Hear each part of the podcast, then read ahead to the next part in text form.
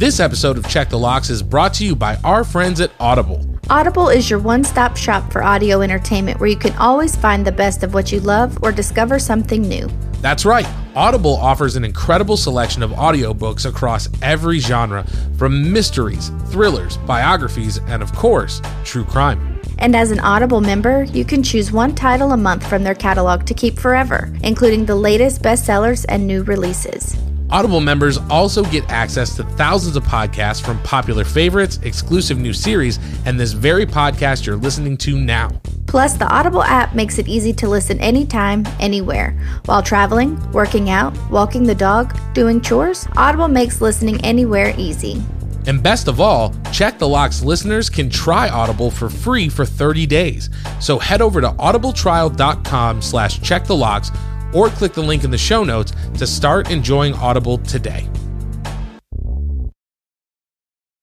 Warning Check the Locks podcast is a true crime podcast and may contain graphic descriptions of violence, murder, sexual assault, and more. Check the Locks podcast is not appropriate for all listeners. Listener discretion is strongly advised.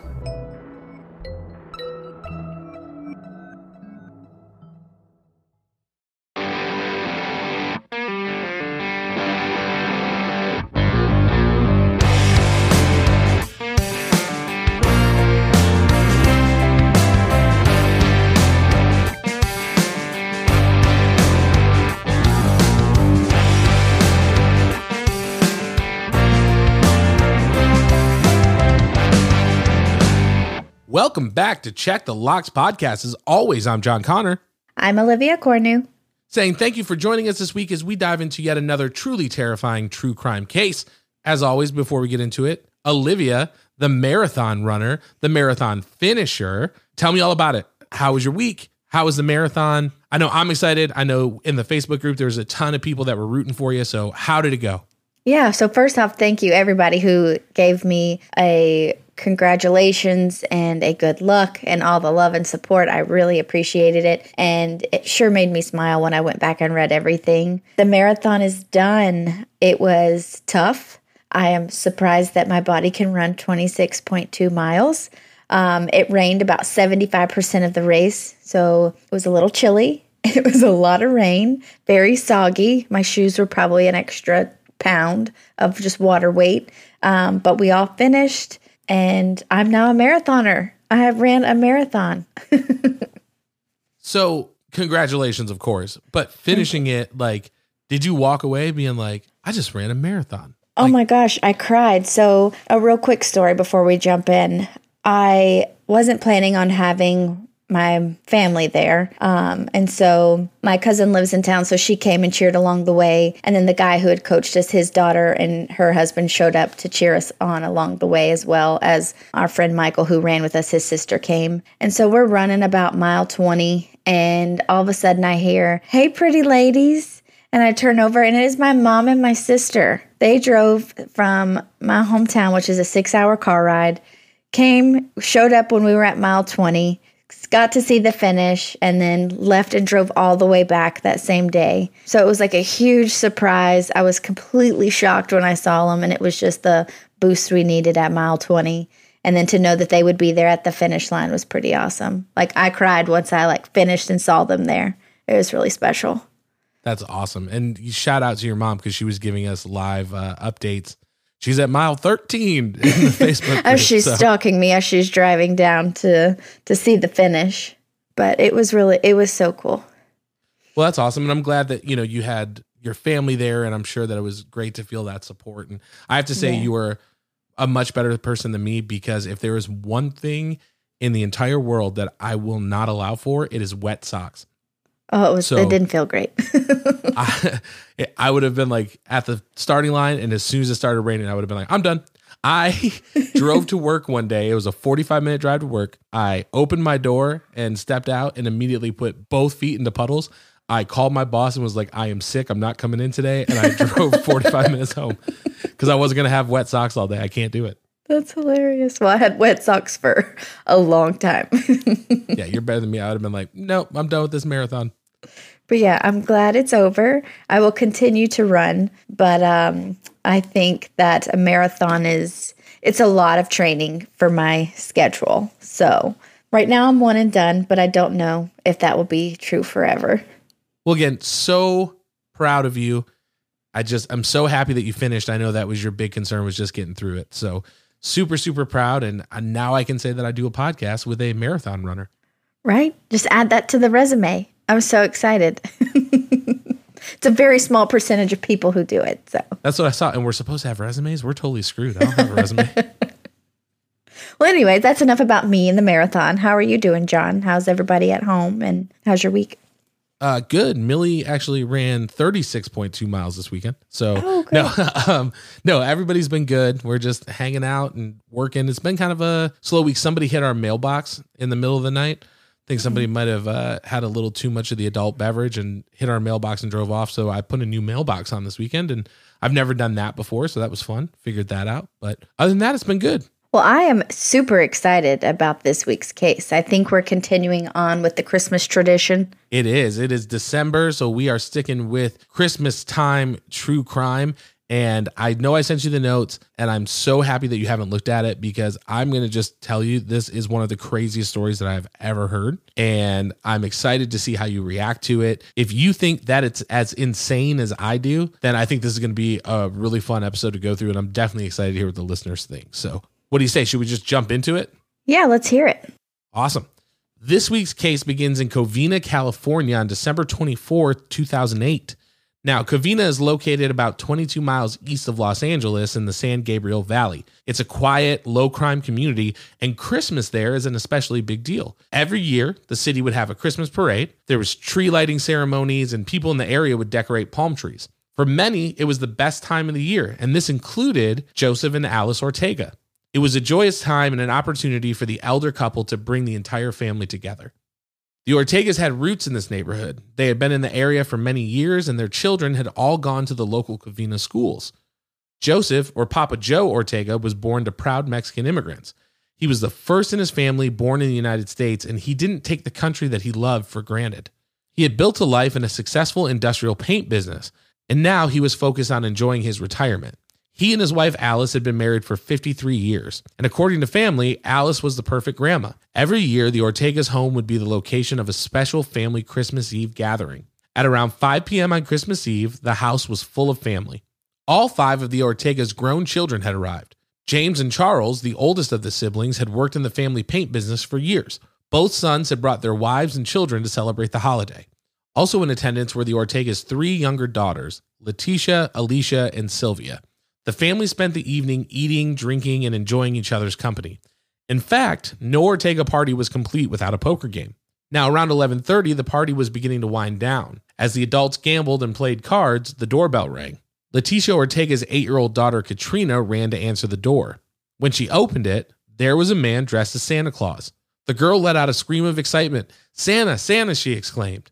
But before Katrina was able to give Santa a holiday hug, he drew two handguns and opened fire. Eight year old Katrina was shot in the face. For the Ortegas, panic set in and chaos ensued. Members of the family attempted to flee or take cover as the shots continued to be fired. So I wanted to stop right there. You know, we're painting this beautiful picture of this family that is just loves Christmas and getting everybody together. And then Santa Claus essentially shows up at the door and starts opening fire on everyone. So as we're going through, like, what are your initial thoughts so far? This is insane. He just blatantly shot an eight year old just dead in the face. Like, I have no idea anything about this story. And so I just am interested to find out if it's somebody that the Ortegas know very well, or if this was just some random act of someone who knew they had this party every year, or exactly what the motive was to do this. Yeah, and I think as we dive into it, it's going to sink its hooks into you. So I'm really excited to see what you think. Yeah, well, let's keep going. I'm I'm on the hook now.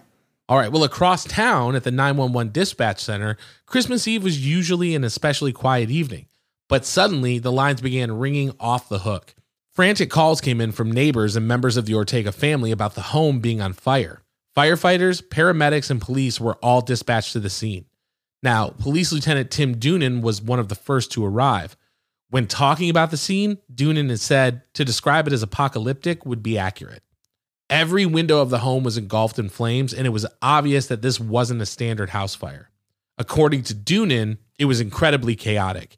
There was Christmas lights, lights from emergency vehicles, the raging fire, and people in mass panic. According to witnesses, roughly 25 people had been in the home that evening. Authorities were able to make contact with 16 of those guests, but nine of the partygoers were still unaccounted for. Papa Joe and Alice Ortega were nowhere to be found, and police hoped that the family had been able to flee the blaze and possibly make it to safety. But they were able to make contact with Leticia Ortega. She, her husband, and Leticia's eight year old daughter Katrina had escaped over the fence and made it to a neighbor's. Authorities learned that Leticia and her family had left for the hospital because Katrina had been shot. It was then that witnesses who were able to escape the house began to paint the nightmarish events that had unfolded that evening. They shared that a man dressed as Santa Claus had entered the home and began firing indiscriminately. Survivors had conflicting stories about where the gunman had gone. Some said he fled in a car, while others told officers that he hadn't made it out of the home. As 80 firefighters continued to battle the inferno, police struggled to determine what might have happened. Also, first responders arrived extremely quickly and the house was already ravaged by fire. This was an indicator that their suspect may have used some type of accelerant or detonated an explosive device. This Santa was extremely dangerous, and police were now unsure of where he could be.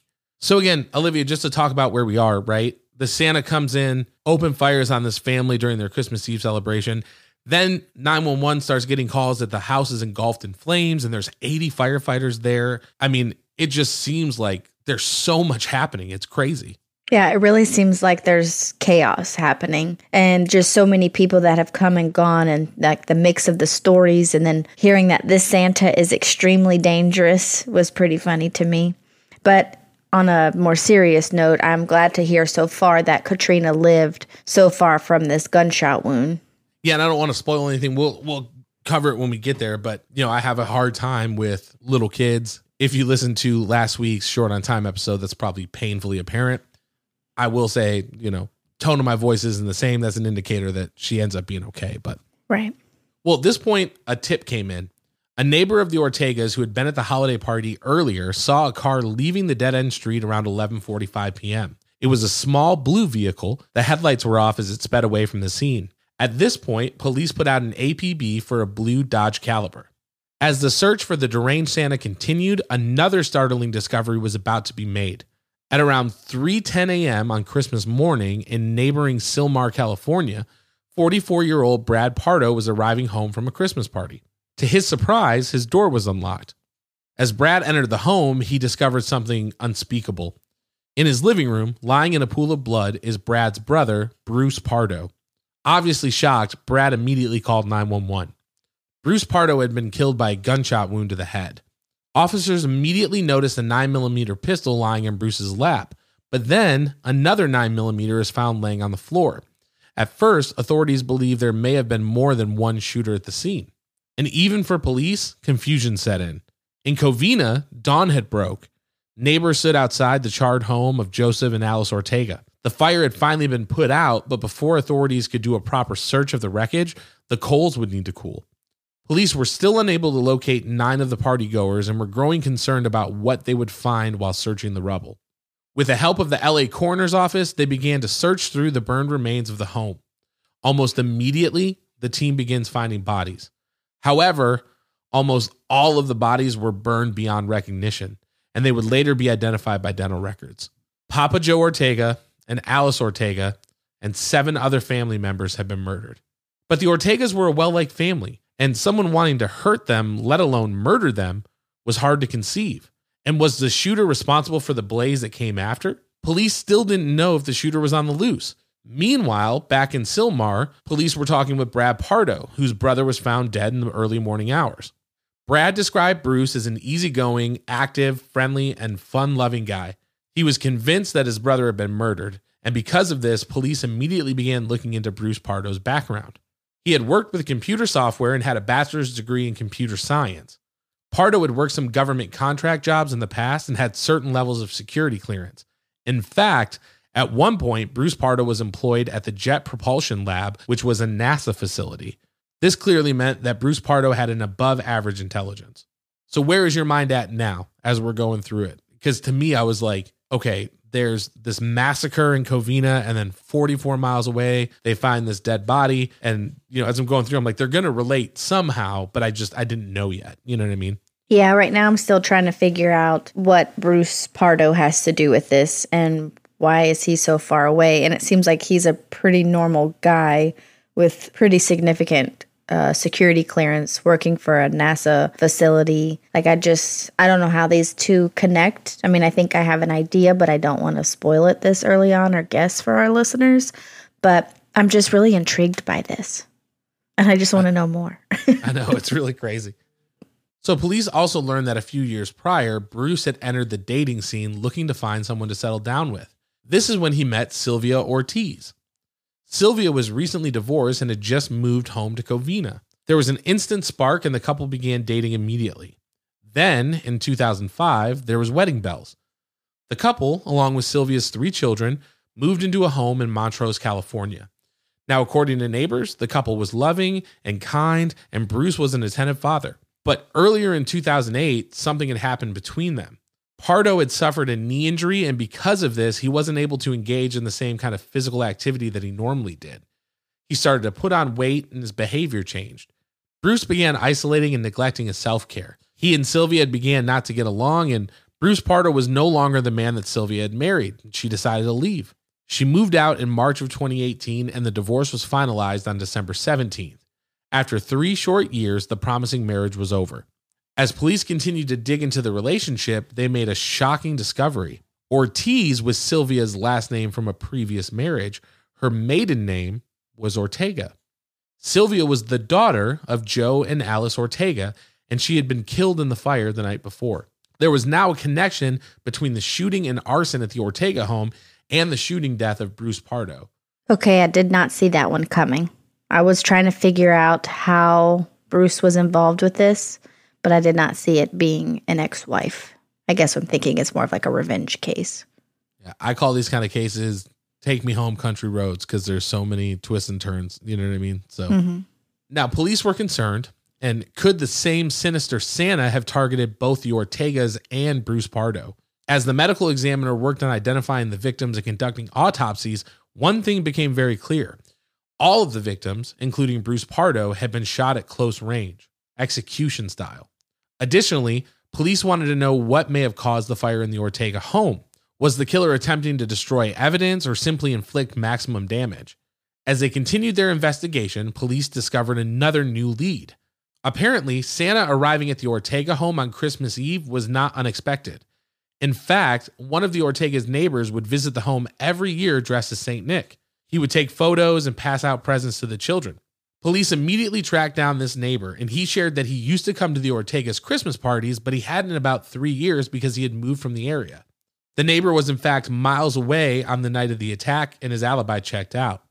But the fact that the killer knew about the Ortega's tradition signaled that it could be someone close to them. Now, keep in mind, this is all happening Christmas Eve into Christmas Day. So this is a ton of stuff that we're throwing. And exactly like the Dayton Christmas killings, it's compacted into a very small amount of time. Yeah, it seems very similar with a lot of different things happening at the same time and, you know, trying to keep all the pieces together. Yeah, I can't imagine being someone like Lieutenant Doonan who's like trying to put all this together. And it's like, you know, these firefighters are also there, you know, fighting fires on Christmas Eve. And then these investigators are away from their family. So it's got to be adding like an extra level of of stress, and you want to find out who did it, and it's just it's a it's a crazy story. Now later in the afternoon on Christmas Day, police are actually able to sit down with Leticia Ortega. Leticia had spent her Christmas morning in the hospital with her husband and wounded daughter. Luckily, Katrina was going to be okay. The bullet had entered the cheek and exited through the jaw. She would have cosmetic damage, but was incredibly lucky to be alive. Leticia shared the events that happened that evening from her recollection. Despite the beard and the costume, she was sure that she knew who attacked her family. She identified the killer Santa as Bruce Pardo. Now, at this point, detectives are shocked. Bruce Pardo had no criminal record. He was well educated and he didn't seem to fit the profile of someone who would commit a mass murder. Yeah, and at this point, Bruce is dead. So police are like, okay, you think it's him, but he's dead. Yeah, it's insane. Now, just to be sure, detectives went back to his brother Brad Pardo's home. If Bruce was in fact the killer, the blue Dodge Caliber should be in the area. Police were able to retrieve the keys and the key fob. They then walked up and down the street with the key fob, clicking the lock button. and suddenly a noise. It was in fact the sound of a blue Dodge Caliber unlocking. But what was found in the car was even more disturbing. When investigators searched the vehicle, they found the Santa suit along with hundreds, if not thousands, of rounds of ammunition. Now, a flare hung near the ammunition, like a road flare. The string of the flare was tied to the suit, and detectives didn't know. When they went to remove the Santa suit, the flare ignited the ammunition. Bruce Pardo had rigged an improvised exploding device. There was a large explosion, and the car went up in flames. Now, as the car burned, the live ammunition rounds were actually going off. So I want to just stop right there. You're a cop, you pull the Santa suit off, suddenly there's a fire, there's an explosion, and live rounds are shooting over your head, and you're in a neighborhood like yours. like just the idea of the chaos that that would be and like just like please don't let one of these bullets like hit a neighbor or something like that like i would oh my god i would be having a heart attack Yeah, like I get that he had this revenge and was apparently trying to go after his ex wife's family, is what I'm speculating at this point. But setting up, what was the point of setting this up in the car? Like you were going to hurt so many other innocent people that have no involvement in this. Like he doesn't know who he's going to be hurting at this point. yeah for me i think whoever did this it was about destroying the evidence Yeah, this is this is wild too. Like just wild. yeah i mean i just can't imagine like looking out my front window and, And just, just seeing all these cop cars gunshots and bullet sounds and I mean just that's crazy. Now, luckily, no one was injured, but the car and all the evidence inside was completely destroyed. However, the discovery of that car and the evidence inside proved that Leticia Ortega was likely right. Bruce Pardo was the shooter dressed as Santa Claus. But police still didn't know why he attacked the Ortegas or how he ended up dead in his brother's home. And then Bruce's autopsy came back. Pardo was found to have gunpowder residue on his hands and clothing. But more shockingly, after investigating the trajectory of the entrance and exit wounds, it was determined that Bruce Pardo had shot himself. Additionally, the body had severe burns on the hands and arms, and pieces of the Santa suit that Pardo was wearing had melted to his body. Police now knew for certain that Pardo was, in fact, the killer. But the question of why still remained. I wonder if it sounds like he was probably pretty injured from all of this with the burns and then the the Santa suit being like burned to him and melted to him. I almost wonder if make maybe if he wasn't hurt that bad, if he would have still killed himself. Oh, we're going to get to it. Okay. Olivia, you know that I'm a girl dad. Of course I do, John. You have an adorable four year old. That's right. And I have to be honest, I haven't always been great at picking out the cutest outfits for but I have found the solution. Now what's that? Great Lakes Kids Apparel. From dresses, pajamas, raglan tees, rompers, and more, Great Lakes Kids Apparel has everything, and my kiddo loves their clothes. But aren't kids' clothes really expensive? And they wear them out and outgrow them so fast. Well, that's the best part. Great Lakes Kids Apparel offers affordable, wearable, and playable clothes, so no matter how hard your child plays, they last. In fact, I have to fight my daughter to take them off long enough just to get them into the wash. That sounds awesome, but do they take forever to ship? No way. Great Lakes Kids Apparel is based out of Ohio and offers fast shipping, usually within two business days. Plus, they offer free shipping on all orders over $50, and you can sign up for their awesome rewards program and earn GLK bucks. Wow, John, that sounds like I need to send out some gifts from Great Lakes Kids Apparel. How do I check them out? All you have to do is head over to greatlakeskidapparel.com or click the link in the show description to start shopping today. Again, that's greatlakeskidsapparel.com. And don't forget to use the promo code LOCKS at checkout to save 20% off your first order. Detectives were left scratching their heads until they discovered another lead. A man in Pasadena called to report a RAV4 parked in front of his home.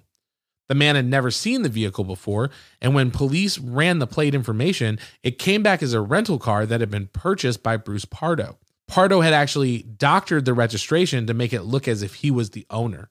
So he rented this car and then was trying to make it look as if it was actually his vehicle.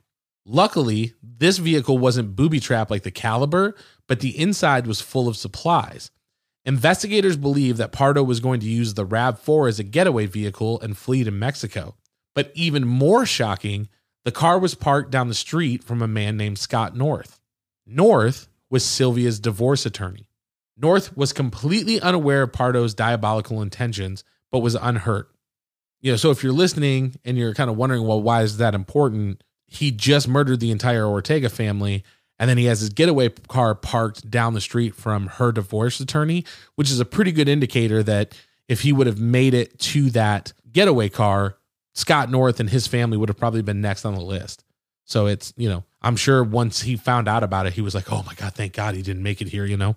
Yeah, absolutely. I mean, he obvi- that's what I was saying. Like, I think with him being more hurt than he probably intended, I'm assuming that's why at this point he must have killed himself. And maybe he would have done it regardless, but there's only so much adrenaline to get you through the pain of being burned and clothes melted to you. I mean, just think about when you accidentally like burn a piece of plastic and it gets on you, or just think of like hot glue burning your skin. You know, I can't imagine that polyester Santa suit on your skin feels very good. No, not at all. It sounds like it would be so incredibly painful. But you know what? He deserved it. That's crazy. I feel like we've used the word crazy a lot, but the story is just like legitimately off the rails. Yeah, I mean, So- there's nothing else you say other than like a rogue Santa is crazy. Right. Now, when police interviewed North, he shed additional light on Sylvia and Bruce's divorce. Police learned that Sylvia had received a letter in the mail, and in that letter was information on a tax write off for a child being claimed by Bruce Pardo. Sylvia learned that Bruce had a child from a previous relationship that he had kept a secret. As they dug even further into the relationship, they made a heartbreaking discovery. Three years prior to meeting Sylvia, Bruce was living with his girlfriend and their small son, Matthew. In January of 2001, Matthew was about 13 months old. Bruce's girlfriend had left to go grocery shopping, and it was Bruce's job to watch Matthew. When the girlfriend returned, Bruce was still sitting on the couch watching TV, but she was unable to locate the child. She then discovered Matthew in the backyard pool. Now, he survived, but he suffered a lifelong injury due to lack of oxygen to the brain. Matthew would end up spending the rest of his life in a wheelchair. Now, after the event, Bruce abandoned both his son and girlfriend. It was as if they never existed. Bruce paid child support and ultimately claimed Matthew as a dependent on his tax returns. Sylvia was not aware of any of this, and when she found out, she became rightfully upset. Upon learning that the man that she had married was responsible for the near death of his child, Sylvia decided to leave. In July of the same year, Bruce was actually fired from his job. He had been caught fraudulently billing customers for hours of work that he never actually did. When his employer found out, he was terminated immediately. In a matter of just a few months, Bruce Pardo had lost his family and his career. And when his divorce was finalized in December of 2008, he began to create his plan for revenge. Not only would Bruce Pardo kill his ex wife, he would kill everyone that she loved. Authorities secured a search warrant and headed to Pardo's Montrose, California home. While searching, Bruce's plan became abundantly clear. Investigators found the boxes that the guns had arrived in, boxes of ammunition, and a literal to do list of things to do to prepare for his monstrous plan. It was clear that Pardo had been planning the massacre for some time. And in fact, he had a neighbor that said right after Halloween, he went out on his front gate and hung up a bunch of like Christmas ornaments, almost to say, like, all right, Christmas is coming. Like It's time. his way of signaling, yeah, it's going to go down. He has literally lost it. He's lost it all and his mind. Yeah. Now, at this point, a workshop behind Pardo's home was searched. Police found cut rubber piping and a motor from a sprayer unit that had been attached to a CO2 canister. Pardo had actually been working on a homemade flamethrower. With this new evidence, police believe they now knew the timeline of the evening. They believe that Pardo left his home around 1045 on Christmas Eve. Knowing that the neighbor would visit dressed as Santa, he wore the suit that night.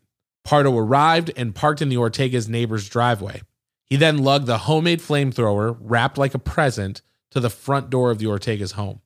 He rang the doorbell and was greeted by Katrina. Wearing protective eyewear, Pardo reached into his pockets and removed the two handguns. He then began to open fire, striking Katrina first. Then Sylvia's older brothers, James and Charles. Pardo then shot Sylvia in front of Joseph and Alice Ortega, her parents, before turning the gun on them. During the panic and the chaos, Leticia was able to pick up her daughter and escape out the front door. Bruce Pardo continued to execute members of the family, including Sylvia's sisters, Alicia and James's wife, Teresa. Family members attempted to escape by fleeing from exits and jumping out of windows. And when he ran out of ammo, Bruce Pardo wheeled a homemade flamethrower in through the front door. Bruce had connected a spray nozzle and a hose to two canisters, one with pressurized oxygen and the other one with high octane fuel. So if you know anything about, you know, fire, oxygen helps fire breathe, you know. Pardo then proceeded to dump roughly 18 gallons of fuel into the home. In his pocket, Pardo carried road flares. Police believe that his plan was to toss a flare into the home as he was leaving. But even though he was of higher intelligence, Pardo did not take account for the fact that there may be an open flame in the home. It's believed that at some point, the mist from Pardo's fuel dispenser made contact with a candle and ignited without warning. A flash explosion occurred, and Bruce was badly burned while wearing the Santa suit. He made his way to the caliber and fled in a panic. Now, luckily for divorce attorney, Pardo drove about 40 miles to his brother's home in Sylmar, but his brother was not home. Bruce was alone. He was badly burned with the Santa suit literally fused to his skin. Authorities believe the pain would have been incredibly unbearable, and it was then that Bruce Pardo took his own life. The effect that the Covina massacre had on the community lasts even still. For Leticia, church on Christmas morning is now followed by a trip to the cemetery. But Leticia is determined to be a beacon of light for those who have endured a similar type of darkness. She founded Leticia's Hope and now offers grief support services to those who have lost a loved one. Oof. So what you think? This is nuts. This is nuts. I am glad that Leticia, Katrina, and Leticia's husband survived, but she lost her entire family. And then, had this burn not happened, so many more people could have been killed.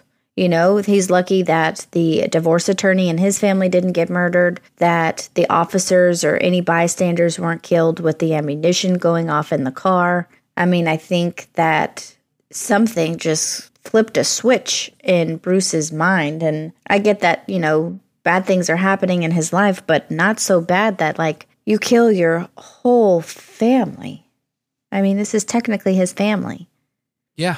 over something that he did in his life prior. Like, this is your mistake, buddy, not Sylvia's. She's just mad that you've lied to her this whole time. Yeah, and it's crazy too because like you lose your whole family, but then you also have to deal with survivor's guilt. Like that's a really Mm-hmm. real thing. And I know um, Sylvia's son actually survived. And when they started opening fire, he ran out the back. You know, you just do what your instinct kicks in. But in some of the research that I was doing, he talked about that being his biggest regret was, you know, running away instead of running to help his mom. But, he, you know, he says his faith, you know, for his family that is still with him, you know, Bruce Pardo couldn't take away their faith or their love for one another, which is, Yeah. you know, inspiring, you know, and it's, we talk about it a lot, but to see someone like Leticia take such a dark and terrible tragedy and still find some way to help others and to find like that ray of positivity in it. is just mind blowing. You know, it's, it's just bless her for being able to do that. You know what I mean? It's, We need more people like that. Yeah, if the world had more Leticias in it, we would all be better. Well, this was a crazy one, John, and I know we've said crazy probably 20 times in this episode, but I just couldn't even chime in to talk because I just wanted to know what was happening. But I do feel pretty smart to know that that's why he killed himself. Yeah. Well, and it's funny too because I researched this case over two days, right? And so the first day, you know, I went to Kara, and you know, for those who are listening, my wife is a therapist. You know, she deals a lot with mental illness and things like that. And I was like, man, you know, like just this guy getting divorced. You know, it seems like that would be a whole lot to just go from having no criminal record to, you know, my wife left me and now I'm going to kill her entire family. I was like, that seems like a Extreme. like a big leap. And you know, she was telling me she was like, "Yeah, you know, it's white guys in like their 30s and 40s that are like the most dangerous." And then I started researching the second day and I learned that he had this child that almost died and then he lost his job and then his wife left him. And she was like, "Yeah, the signs were all there. Like it was going to happen." So, it's incredible to see how these stressors and like these things events happening can push a person with mental illness to just snap like that you know Yeah. and when it happens it's like all hell breaks loose it's crazy yeah, like what is the coping mechanism that we have that normal people don't snap? yeah i mean i would be really sad you mm-hmm. know I would get really skinny because when I'm depressed, I don't eat. You know, I'm just that's how I roll. So like I would, you know, I would look as good as I've ever looked, but I would just be incredibly sad. Yeah. But I don't think there's anything that could happen to me. But again, I also don't have mental illness. You know what I mean? So I mean, not that kind of mental. Everyone's got a little bit of mental illness, but I don't have like that mental illness. But you know, it's like these flags are there, but you don't know to look for them, and then it's just something erupts. You know. Well, John, I'm jumping right into the deadbolt test. Let's do it. Where do you fall? This is a 10. This is a family member. I mean, yeah, they just got divorced, but this is a family member who came in and at point blank shot almost all of his ex family, burned down the house, was shooting children, was possibly going to shoot an attorney. You know, obviously was reckless from the get go when he let his younger child almost drown to death in their swimming pool. But like, that's scary. As a divorcee, it's scary. I forget that you're a divorce divorcee too. Just trying to make it know, it's on relatable. TV.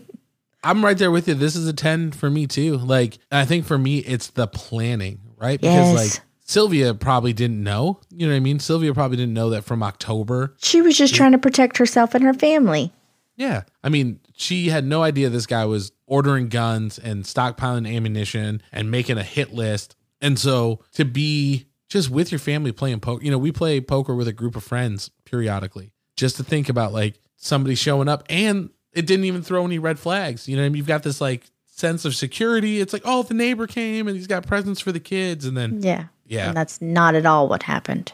no, this is a hundred percent a 10 for me just because it's so it's one of those things where it's random but completely not random. You know what I mean? Like it feels like a random act, but there's so much planning that goes into it. I don't know. It's just oh man, it's heartbreaking. It's heartbreaking. I am so happy that Katrina lived and that, you know, Leticia is doing something positive out of all this, but Yeah. it's still I mean, the last two days of researching the side, got out of bed and double checked the locks twice. So I'm putting it it's a 10. It's a solid 10. Heck yeah. No Santa Claus is showing up at my door. He will not be allowed in. Dude, the next time like I see like a mall Santa or something, I'm gonna be like, Bruce mm, Pardo? Yep, side eyeing. So that is where we fall on the killer Santa, Bruce Pardo.